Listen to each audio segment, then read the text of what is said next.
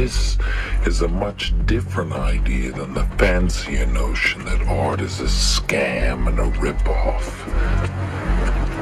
But you could never explain to someone who uses God's gift to enslave that you have used God's gift to be free.